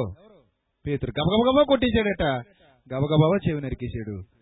ఎంత మూర్ఖత్వం చూడండి. అప్పుడు ప్రభు అంటున్నాడు అంతలో వారిలో ఒకడు ప్రధాన యాజకుని దాసుని కొట్టి వాని కుడిచెవి తెగ నరికిన అయితే యేసు ఈ మట్టుకు తాళుడని చెప్పి ఉండండి ఆగండి అందరూ ఒక్కసారిగా మొత్తం అందరిని కంట్రోల్ చేసి పడేసి ఈ మట్టుకు తాళుడు ఆగండి అలాగా బుద్ధి లేదా మీకు జ్ఞానం లేదా మీకని వాళ్ళందరినీ నియంత్రించేసి ఆ వెంటనే ఆ చెవి ముట్టి స్వస్థపరిచేశాడు. ఆ చెవి ముట్టి వెంటనే బాగు చేసేసాడు వాడి చెవి తెగనరగానే ఆ చెవి ముట్టి బాగు చేసేసాడు అప్పుడు కత్తులతో గుదియలతో పట్టుకోవడానికి వచ్చిన వాళ్ళ మీద వీళ్ళు కూడా కత్తులతో అటాక్ చేద్దాం అనుకున్నారు. కత్తులతో దాడి చేద్దాం అనుకున్నారు. ప్రియులరా క్రైస్తవ్యానికి తగని పనులు. ప్రభువుకి ఏమాత్రం సూటికని పనులు ఎవరు చేశారు? ఎవరు చేశారు? శిష్యులు చేశారు. ఆయనతో ఉన్నప్పుడు. అందుకే ఆ తర్వాత కుళ్ళు కుళ్ళు ఏడ్చారు. కుమిలి కుమిలి ఏడ్చారు. పేతురే కదా అందరూ ఏడ్చారు. ప్రభు బోధ పరిశుద్ధాత్మ నడిపింపు పరిశుద్ధాత్మ సహాయం వాళ్ళ మీదకి వచ్చినప్పుడు ఆ తర్వాత వాళ్ళు సర్వసత్యంలోకి అడుగు పెట్టిన తర్వాత వాళ్ళ జీవితాలు మారిపోయాయి ప్రియులరా. వాళ్ళు అలా లేరు. కానీ ఈనాటికి చాలా మంది దొంగలు మన క్రైస్తవ్యంలో ఉన్న చాలా మంది దొంగలు ఈ రెఫరెన్సులు చూపించి ఏ పేతురు నరకలేదా? కష్టం వచ్చినప్పుడు మనవ నరకాలంటాడు. అపోస్తులు తీయలేదా కత్తులు? తీశారన్న సంగతి వాళ్ళకి తెలియదులేండి. పేతురు ఒకటే తెలుసు వాళ్ళకి మీకులాగే. ఎదురయ్య అన్నట్టు. సో ఇక మీద ఏమంటారంటే ఏ అపోస్తలు అందరూ నరకలేదా? అని ఎవడో చెప్పాడు మొన్న. నరకడానికి రెడీ అవ్వలేదా? పర్మిషన్ అడగలేదా ప్రభువుని? ఊ అంటే నరికేద్దరు కదా. ప్రభు ఇంకా ఊ అనలేదు కాబట్టి పేతురు ఒక్క నరికాడు కంగారుడు కాబట్టి. లేకపోతే అందరూ అపోస్తులు పదకొండు మంది కూడా లేచారు కదా నరికేద్దామని రెడీ అయ్యారు కదా. సో నరకడం తప్పు కాదు అంటాడు. ఉపద్రవం ముంచుకొస్తున్నప్పుడు కత్తి వాడాలి. శత్రువు మీద పడిపోతున్నప్పుడు తుపాకీ వాడాలి. అలా అనుకుంటే యేసుక్రీస్తు ప్రేమ సామ్రాజ్యాన్ని స్థాపించేవాడే కాదు. ఆయనది కూడా ఈ లోకంలో ఉన్న అన్ని సామ్రాజ్యాల్లాగా రక్తాన్ని ప్రవహింపజేసే సామ్రాజ్యం అయిపోయేది. ఆయన రాజ్యం అలాంటిది కాదు రక్తాన్ని కార్చే రాజ్యం అయినది ప్రాణం తీసే రాజ్యం కాదైంది. ప్రాణం పెట్టే రాజ్యం. మూర్ఖత్వాన్ని నియంత్రించి తొలగించే రాజ్యం తప్ప మూర్ఖత్వాన్ని పెంచి పోషించే రాజ్యం కాదు. ఒకడు కొడితే తిరిగి కొట్టడం నిమిషం పని. ఒకడు తిడుతుంటే తిరిగి తిట్టడం సెకను పని. ఒకడినెళ్ళి కుక్కను కొట్టినట్టు కొట్టి ఇంటికి వచ్చేయడం అర నిమిషం పని. మనకు అది సెట్ కాదు. ఒకప్పుడు మనం కూడా అలాంటి వాళ్ళమే. ఒకప్పుడు కూడా మనం కూడా అలాంటి మూర్ఖత్వపు స్వభావాలు కలిగిన వాళ్ళమే. ఇప్పటికీ మేము అలాగే ఉన్నాం అను అనకు. తప్పు. చాలా మంది ఇప్పటికీ అలాగే ఉన్నారు. చాలా మంది ఉన్నారు అలా. ఈ వచనాలు చూపిస్తున్నారట ఇంకా కొంతమంది మూర్ఖులు. కొట్టొచ్చు నరకొచ్చు చంపొచ్చు తప్పు లేదు అంటున్నారట. తప్పు. క్రైస్తవ్యానికి తగని మాటలు చెప్పకండి. నరకడానికో చంపడానికో క్రైస్తవ్యం స్థాపించబడలేదు. సువార్త ప్రకటనలో నరకబడితే రైట్ చంపబడితే రైట్. చంపితే అది దేవునికి ఆమోదయోగ్యమైనది కాదు ప్రియులారా. మరి ఆ తర్వాత ఈ అపోస్తుల బ్రతుకులు ఎలా మారిపోయి తెలుసా? ఇదే అపోస్తుల జీవితాలు ఎలా మారిపోయి తెలుసా? ప్రభు పునరుద్ధానుడయ్యాడు. తిరిగి లేచాడు. వాళ్ళ ముందు ప్రత్యక్షమయ్యాడు. వాళ్ళకి కనబడ్డాడు. నలభై దినాల పాటు వాళ్ళకి కనబడుతూ అనేకమైన సంగతులు వాళ్ళకి తెలియజేస్తూ వాళ్ళను బలపరుస్తూ సత్యంలోనికి నడిపిస్తూ ఆయన వెళ్ళిపోతూ వెళ్ళిపోతూ ఒక మాట చెప్పాడు. ఎరుషులేములోనే నిలిచి ఉండండి. ఎరుషులేం దాటి ఎక్కడికి వెళ్ళకండి. దేవుడు వాగ్దానం చేసిన పరిశుద్ధాత్మ శక్తిని మీ మీదకి పంపించబోతున్నాడు. నేను వెళ్ళని ఎడల ఆదరణకర్త మీ వద్దకు రాడు. నేను వెళ్ళి ఆయనను మీ వద్దకు పంపిస్తాను. పరిశుద్ధాత్ముడు మీ మీదకి వచ్చిన తర్వాత ఆయన మిమ్మల్ని సర్వసత్యంలోనికి నడిపిస్తాడు. మరిన్ని మహాజ్ఞాన సంగతులు మీరు నేర్చుకుంటారు అని ప్రభువు చెప్పడాన్ని బట్టి వాళ్ళు ఎరుశీలంలో నిలిచి ఉన్నప్పుడు పెంతకొస్తు పండగ దినాన పరిశుద్ధాత్ముడు వారి మీదికి రావడం జరిగింది. అప్పటి నుండి పరిశుద్ధాత్ముడు వారితోనే ఉన్నాడు వారిలోనే ఉన్నాడు సంఘములో ఉన్నాడు నేటికి మనతో ఉన్నాడు మనలో ఉన్నాడు. నువ్వు ఆహ్వానించకపోతే నీలో ఉండడు నీ బయట ఉంటాడు. నువ్వు ఆయన సహవాసంలో ఉంటే నువ్వు నిజంగా మారు మనసు పొందినవాడు పొందినదానవు అయితే ఆయన సహవాసంలో నిజంగా నువ్వు అడుగు పెడితే మూర్ఖత్వానికి నీలో కూడా చోటు ఉండదు. మూర్ఖత్వానికి నీలో చోటు ఉండదు. ఈ భయంకరమైన భావాలు ఒకప్పుడు శిష్యులలో ఏ భయంకరమైన భావాలైతే ఉన్నాయో ఆ భయంకరమైన భావాలు నీలో ఉండవు. లేదు ఇంకా ఉన్నాయి అనంటే నువ్వు ఇంకా సాతాను సంబంధిగా బ్రతకటానికి ఆ మూర్ఖత్వంలో కొనసాగుతున్నావు తప్ప క్రీస్తు యొక్క తత్వంలోనికి రాలేదు అని అర్థం. కాబట్టి ప్రియులరా ఒక్కసారి ఆలోచించండి. పరిశుద్ధాత్మని రాక తర్వాత అపోస్తుల జీవితాలు మరింత మారిపోయాయి. ఎంత మారిపోయాయి తెలుసా? సత్యమును గురించిన అనుభవ జ్ఞానంలోనికి వెళ్ళిపోయారు. అనుభవ జ్ఞానం. ఏమైందో తెలుసా?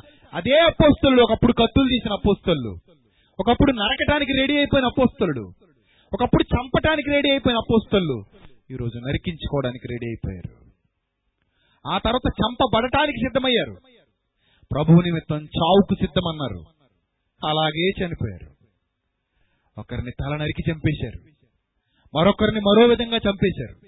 మరొకరిని ఇంకో విధంగా చంపేశారు. అత్యంత ఘోరంగా చంపుతుంటే చంపబడ్డారు తప్ప చంపాలన్న భావాలు వాళ్ళలోనికి రాలేదు ప్రియులరంటే క్రీస్తు ప్రేమలోనికి వాళ్ళు సంపూర్ణంగా వెళ్ళిపోయారు.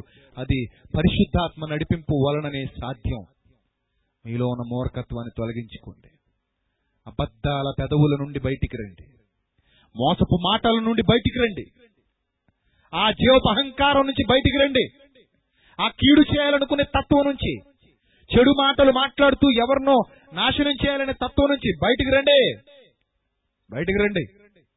ఆ మూర్ఖత్వాన్ని సంపూర్ణంగా విడిచిపెట్టండి. శిష్యులను చూడండి. పరిశుద్ధాత్మ సహవాసంలో వాళ్ళు ఎంత కాంతివంతంగా మారిపోయారు.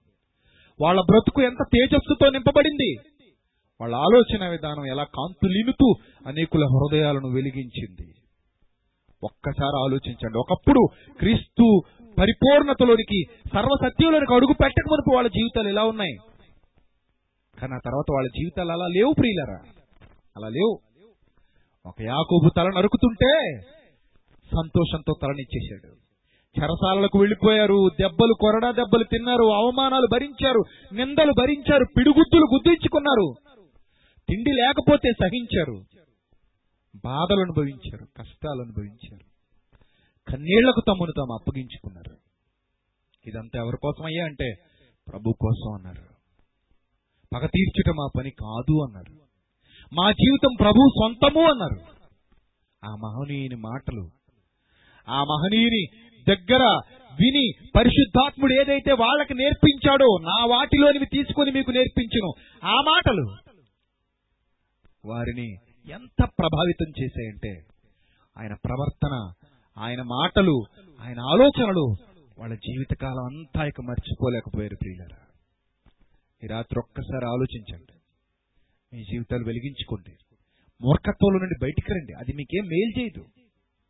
ఆ స్వభావాన్ని విడనాడండి పూర్తిగా. ప్రభువుకు మిమ్మల్ని మీరు అప్పగించుకోండి. మీ జీవితాలు బాగుంటాయి. మీ కుటుంబాలు బాగుంటాయి. మీరు పరలోకం వరకు ప్రయాణం చేస్తారు. యుగ యుగాలు ప్రభుతో సంతోషంగా ఉంటారు. అటు ధన్యత దేవుడు మీకు మీ కుటుంబాలకు సమృద్ధిగా దయచేయను గాక తలలు వంచండి ప్రార్థన చేసుకోండి క్రీస్తునందు మమ్మల్ని అధికముగా ప్రేమించిన మా ప్రియ పరలోకపు తండ్రి ఇప్పటి వరకు విలువైన మీ జ్ఞాన సంగతులు మీ పిల్లలకు ఉపదేశించడానికి మీరు సహాయం చేసినందుకు స్తోత్రం తండ్రి. ప్రభు మీ పిల్లలను బలపరచండి మీ కృపలు భద్రపరచండి మీ కృప బాహుళ్యం చెప్పున కరుణించండి కనికరించండి. మీ సన్నిధి కాంతిలో మీ పిల్లల్ని నడిపించండి. మీ సన్నిధానం వర్తలను నిలబెట్టండి క్రీస్తు నామంలో ఈ ప్రార్థన మనవులు అడిగి వేడుకొనిచున్నాం మా కన్నా తండ్రి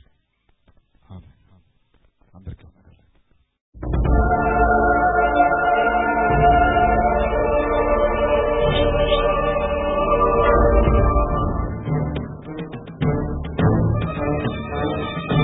ఆది నీవే అంతం నీవే ప్రభవం నీవే ప్రళయం నీవే అల్పయు నీవే ఓమఘయు నీవే విలయం నీవే తిరునిలయం నీవే గగనం భువనం సకలం నీవే జగతిని నడిపే జ్యోతివి నీవే అమరం అమరం సర్వము నీవే అన్ని నామాలు ప్రణమిల్లే సర్వోన్నత నామం నీవే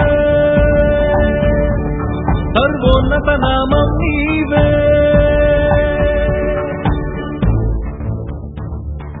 సర్వలోక న్యాయాధిపతి సర్వలోక న్యాయాధిపతి సర్వలోక న్యాయాధిపతి సర్వలోక న్యాయాధిపతి. సర్వలోక న్యాయాధిపతి వాకిట నిలిచియున్నాడు. జనములందరికి ఫలమిచ్చుటకు తీర్పు తీర్చబోతున్నాడు. సర్వలోక న్యాయాధిపతి వాకిట నిలిచియున్నాడు. జనములందరికి ఫలమిచ్చుటకు తీర్పు తీర్చబోతున్నాడు. వేల దూతలతో దూర ధనులతో మేఘ మండలము పైన గోత్రపు పదవ సింహముతో కదలి వస్తుంది క్రీస్తు న్యాయపీఠం ఎదుట ప్రత్యక్షం కావాలందరూ. క్రీస్తు న్యాయపీఠం ఎదుట. ప్రత్యక్షం కావాలందరూ.